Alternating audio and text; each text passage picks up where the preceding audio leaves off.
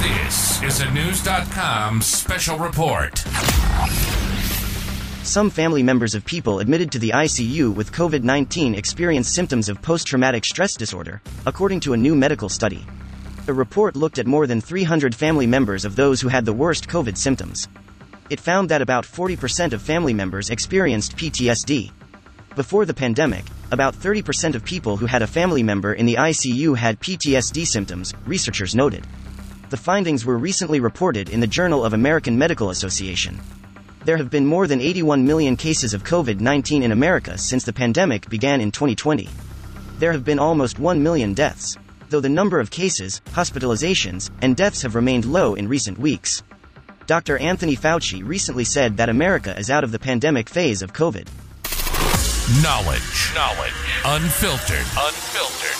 Knewz.com. Knewz.com. News.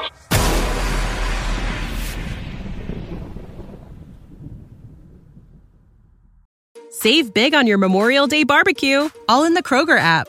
Get half gallons of delicious Kroger milk for 129 each, then get flavorful Tyson natural boneless chicken breasts for 249 a pound, all with your card and a digital coupon.